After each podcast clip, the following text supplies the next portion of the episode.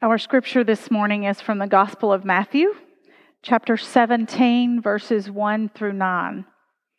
May God make his scripture come alive in our hearts and minds this morning. Six days later, Jesus took Peter, James, and John, his brother, and brought them to the top of a very high mountain. He was transformed in front of them. His face shone like the sun, and his clothes became as white as light. Moses and Elijah appeared to them, talking with Jesus. Peter reacted to all of this by saying, Lord, it is good that we're here. If you want, I'll make three shrines one for you, one for Moses, and one for Elijah. While he was still speaking, look, a bright cloud overshadowed them. A voice from the cloud said, This is my son, whom I dearly love. I am very pleased with him. Listen to him. Hearing this, the disciples fell on their faces, filled with awe. But Jesus came and touched them. Get up, he said. Don't be afraid. When they looked up, they saw no one except Jesus. As they were coming down the mountain, Jesus commanded them, Don't tell anybody about the vision until the human one is raised from the dead. This is the word of God for the people of God. Thanks be to God. This is our final sermon in the series called Glimpses, where we're looking at the way life could be, the way God wants it to be, which means it's how it should be, how we can live as God's people in the midst of a world that very much does not live as God's people.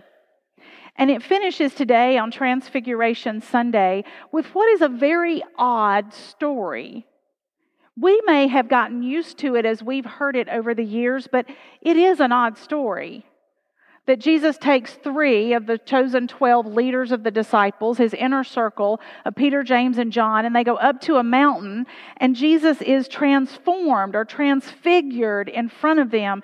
He is completely changed and they see him, face as bright as the, shine, as the sun, clothes as white as light itself.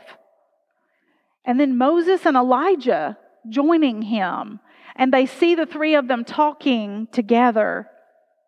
And Peter, who, honest to goodness, is my favorite disciple because he spends so much time with his foot in his mouth that it makes me feel better about the time I spend with my foot in mine. And he says, Oh, oh, this is good, Lord. This is good. Let me build us some shrines or tabernacles or tents and we can stay here for a while.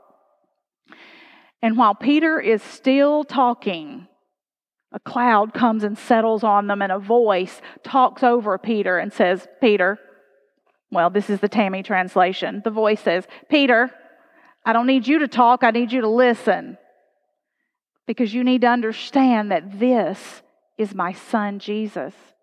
And he is doing what he's supposed to do. I am very pleased with him. And as often happens when we hear God speak, we are silenced. And they just want to stay but Jesus comes and taps him on the shoulder and says, We can't stay here. We can't live on the mountaintop. The mountaintop experiences pre- prepare us to go back into the valley. This experience has prepared them for what is coming, which we know is very difficult work. Walking out the arrest, the persecution, the crucifixion of their Savior, and then his resurrection. And Jesus says, Don't, don't tell anybody about this until after my resurrection. Do you ever wonder why he says that? Don't, don't tell anybody until afterwards. I have my opinions on that. I think it's because he knows that if you tell people right now, they'll be so focused on what they didn't get to be a part of, of what they missed, they'll miss the whole point. Was to see Jesus as he is I want to talk about three words today transfixed, transfigured, and transformed. I read the scripture this morning out of the Contemporary English Bible because it's the one that we use regularly in worship here. My favorite go to translation is the NRSV, the New Revised Standard Bible, and it uses the word transfigured rather than transformed. Transformed is a perfectly decent translation of the word, but I believe this is one of the places where some of our translation words could actually make a difference. And so I want to talk about those three this morning. But as I have been preparing this sermon for this week and bringing it to its um, final form to deliver to you, I have not been able to quit thinking about the revival that is happening that started at Asbury University in Kentucky. And you may not follow religious news the way I do, although it's been in my social media feed and my TikTok feed as, as well. Um, but on Wednesday, May the 8th, a group of students, as they did every Wednesday morning, went to chapel at Asbury University. I attended the seminary across the street, Asbury Seminary. A one hour chapel service has still not ended. Around the clock, for more than a week, students gathering, sharing scripture, praying, singing, pouring out their hearts and souls, praying over each other, sitting in the presence of God, feeling that something miraculous and wonderful is happening. And I've watched colleagues, alumni, others from here and from other places who have driven from here, it's about six and a half hours to Wilmore, Kentucky, to check this out, to be a part of it. Others have said this is um, manufactured. This is just emotionalism. It's really just, I mean, the right music, the right environment, you can just whip people up into a frenzy and they'll have a revival moment that makes no difference when it dissipates. And the reality is that the truth will be in the fruit. Does it make those who've experienced it more like Jesus? And as a result of becoming more like Jesus, do they make the world more like the world? Is this a glimpse of what the kingdom of God, of what life can be like? Or is it just those things? We won't know, and we won't know for a while. The thing I think that entertains me is that we think we have to go there to be a part of revival. The reality is, revival will happen wherever God's people allow it to happen. Wherever we make ourselves available for the presence of the Holy Spirit, that is where revival will happen. And that is what we have watched happen as it has broken out on other college campuses as well. It's happening at Samford University in Birmingham, here in our state. What is unique is not Wilmore, Kentucky or Asbury University. What is unique is people who are seeking the face of God and being available for it. And I just so wish that so many of those people, instead of spending six hours in the car, had spent six hours on their face before God, saying, What can God do here and with me? Sure, others are going to try to co opt it for their agendas, and people have. Other celebrity names in Christianity have gone. People have wanted to cover it on the news and share it. What's interesting to me is that they've kind of shunned that. They're not seeking that, they don't want it. The SGA president did do an interview with Tucker Carlson but they want this to be genuine and authentic. And even if it were not, historically, people have always found God, even in moves that were not legitimate, even with charlatans, even with bad people at the helm of a movement, people have truly found God. But there are a group of students particularly in the southeast, but on that campus and others who are having a mountaintop experience, a transfiguration moment with the Lord Jesus Christ. And what matters is not how long it lasts in that place, but how thoroughly it changes them and what they do with it when they leave that place. That's what I want to talk about this morning as we unpack these three words. The first word I want to unpack for you is transfixed. What does it mean to be transfixed? It means to lock your gaze on something and find yourself unable to look away. You just can't tear your eyes off of it. It can happen in the positive or the negative. Some of us have driven by an accident site and we can't unsee. It's all we can see. Even when we no longer look at it, it's what we see before us. It happens often with young men when they see a pretty girl. They want to ask her out, get to know her better. They can't stop looking at her. I've seen it with moms who cradle a newborn baby and they're content just to sit and look at that baby, just not take their eyes off of that precious one, whether they're sleeping or crying or wiggling. They can't stop looking at the baby. It was me yesterday in the grocery store as Joseph and I took his mother to shop with a pecan pie that I really wanted in the freezer section.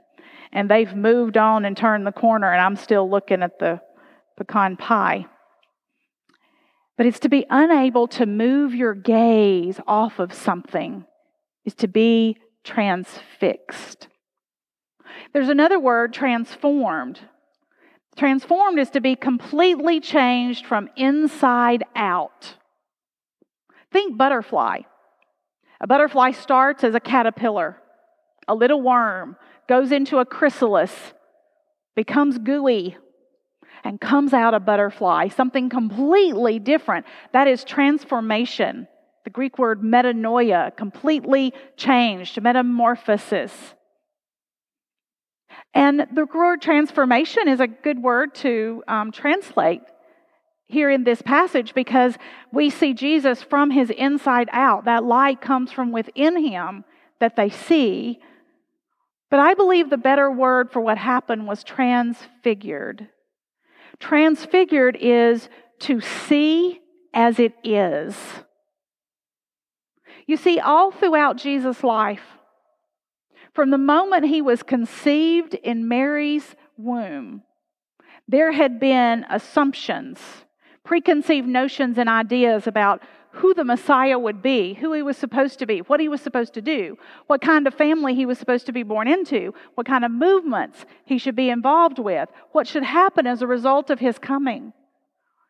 And Jesus spends such a huge amount of his time in ministry and in teaching trying to dispel people of those notions so that they can see what he's actually doing. He says, I didn't come to throw off Rome, to build an army and go to war with them and drive them out of our physical territory. I came to transform your heart, to create a wave and a move that drives sin out of your lives and makes this world more like it's supposed to be. I want to make you love God and love people more. He argues with the Sadducees and the Pharisees and the other religious leaders over which religious rules he has to keep. And he says, it's not about the rules, it's about the heart.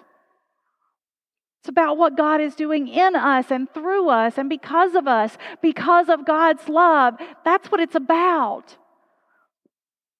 And I believe that this moment, this transfiguration moment for Peter, James, and John became a pivotal moment for finally getting rid of their preconceived notions. It still didn't die, they still have them. They still, until the moment it all begins to come together. But I believe this planted the seed because for a moment they got a glimpse of who Jesus was who he came to be and who he was calling them to be with him. It makes me wonder what transfixes us? What holds our gaze? What can we not take our eyes off? Are there preconceived notions and ideas that God needs to dispel in us so that we can truly see who Jesus is. Have we tried to recreate God in our image, put God in a box, make Jesus be who we want him to be instead of who Scripture and the Spirit tells us he is?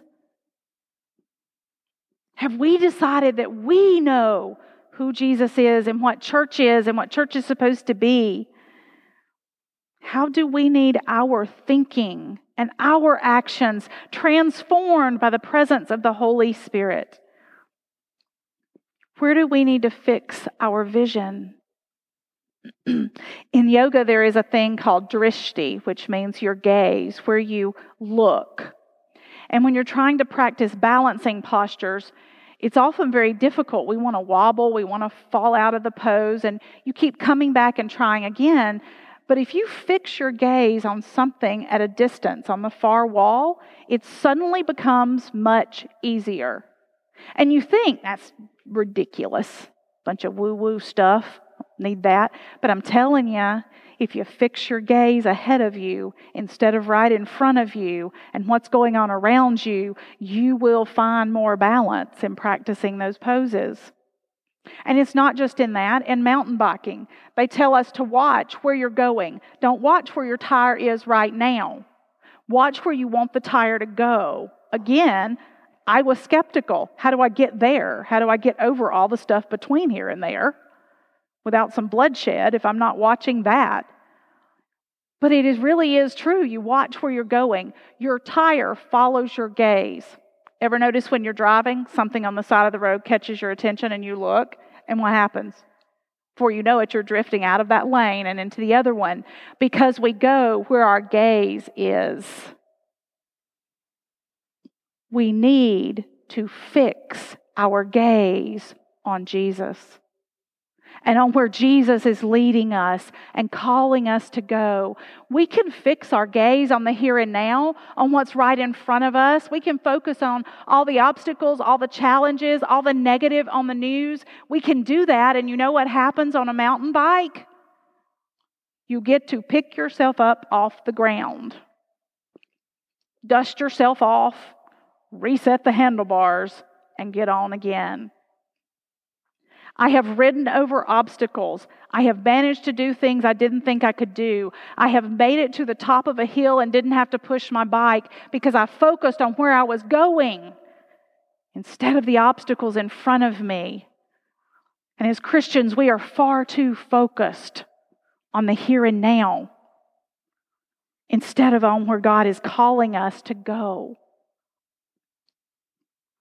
And you will find what you look for. If you're looking for obstacles, if you're looking for things you don't like, you will certainly find it. You've heard me talk before about Baader-Meinhof um, phenomenon, also called frequency illusion. I drive a Ford Fusion. Before Joseph bought me that car, and I say Joseph bought it because he bought it for me without me being with him or having any input in it. I said, I need a car. I don't have time to, to go hunt for one. Don't like the sales process anyway. Buy me a car. And he went, That's a trap. Because he's a smart man. But in this case, I only gave him a few little parameters find me a car. And he said, How about a Ford Fusion? I went, I don't know what that is. So he sent me a picture. And I went, Okay. But the minute we bought that car, they are everywhere. Half the world drives a little Ford Fusion. Now, the truth is that the whole world didn't go out and buy a Ford Fusion because we bought one. We didn't all buy them in the same month, but I noticed them more because it was now on my radar screen because I'm looking at it and I saw them more. It happens with lots of things, but it is an illusion of our noticing. And when we do that, we don't get an accurate picture of the whole. We can focus on how many traditional hymns we sang in this service, and how many contemporary songs were in this service. We can focus on how many times the cajon or the guitar are used in this service, how many weeks we say a creed or don't. We can focus on how many times the pastor speaks to you, or who the staff speaks to on a regular basis, or whether there's a typo in the bulletin or on the slides, or whether the heater worked today, or how many weeks of that challenge. You can focus on all those things. And if that's where you choose to fix your eyes and be transfixed, you'll find what you're looking for. But if you choose to fix your eyes on Jesus, you will find Jesus. You will find God at work and on the move. What if the questions we asked were how many times do we talk about the love of God as a church? How many times do we invite people to line their lives up with what they believe so that we are more authentic, more transparent, and more Christ like in who we are? How many times do we pray for our leaders and pray for the Holy Spirit to fall in our worship? How many times do we come expectant that revival and renewal might break out in these worship services here? How often do we look for the things that we can celebrate, the things that fill the pages of our newsletter and our social media feed? How many positive and encouraging words do you say to someone who is volunteering, who is giving of themselves to make something happen here? because we have the choice where we fix our eyes. Transfixing, fixation is a choice. We have a choice to be positive or negative. We have a choice to be kind or mean. It is not a fixed part of our characteristics like eye color that you can put a contact lens to cover it up and try to pretend.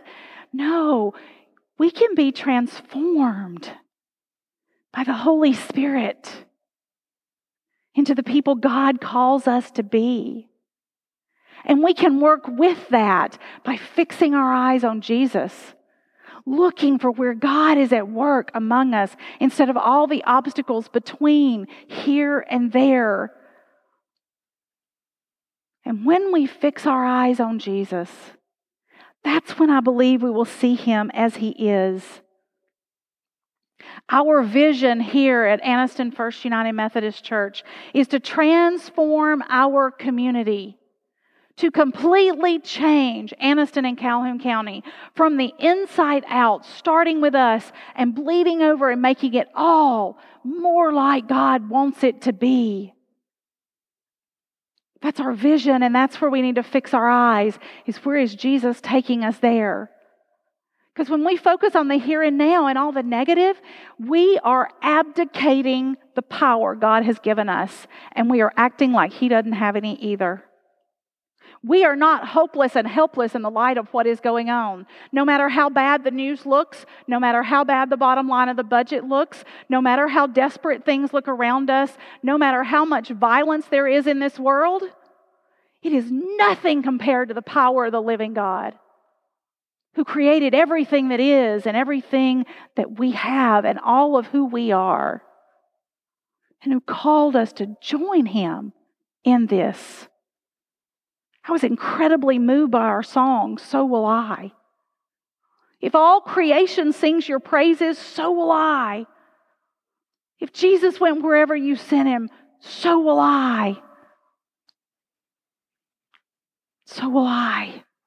I will fix my eyes on Jesus so that I am able to see the transfigured Savior so that I can be transformed from the inside out and caught up in God transforming the whole world, which is our mission. Jesus said, Go make disciples of every single one of them, bringing them into my family by baptizing them in the name of the Father and the Son and Holy Spirit, and then teaching them everything that I've taught you. And I'll be with you until we get it done and I come back. I want to close by sharing with you Wesley's covenant prayer, which is a choice to fix our eyes on Jesus, a choice to be transformed from the inside out, a choice to see God for who God is. So I invite you to close your eyes and hear these words. I am no longer my own. I am yours. Put me to whatever you will. Rank me with whomever you will. Put me to doing, put me to suffering. Let me be employed by you, or let me be laid aside for you. Let me be exalted for you, or brought low for you. Let me be full, or let me be empty. Let me have all things, or let me have nothing. I freely and heartily yield all things, all of who I am, to your pleasure and disposal. And now, O glorious and blessed God, Father, Son, and Holy Spirit, you are mine and I am yours. Let it be so.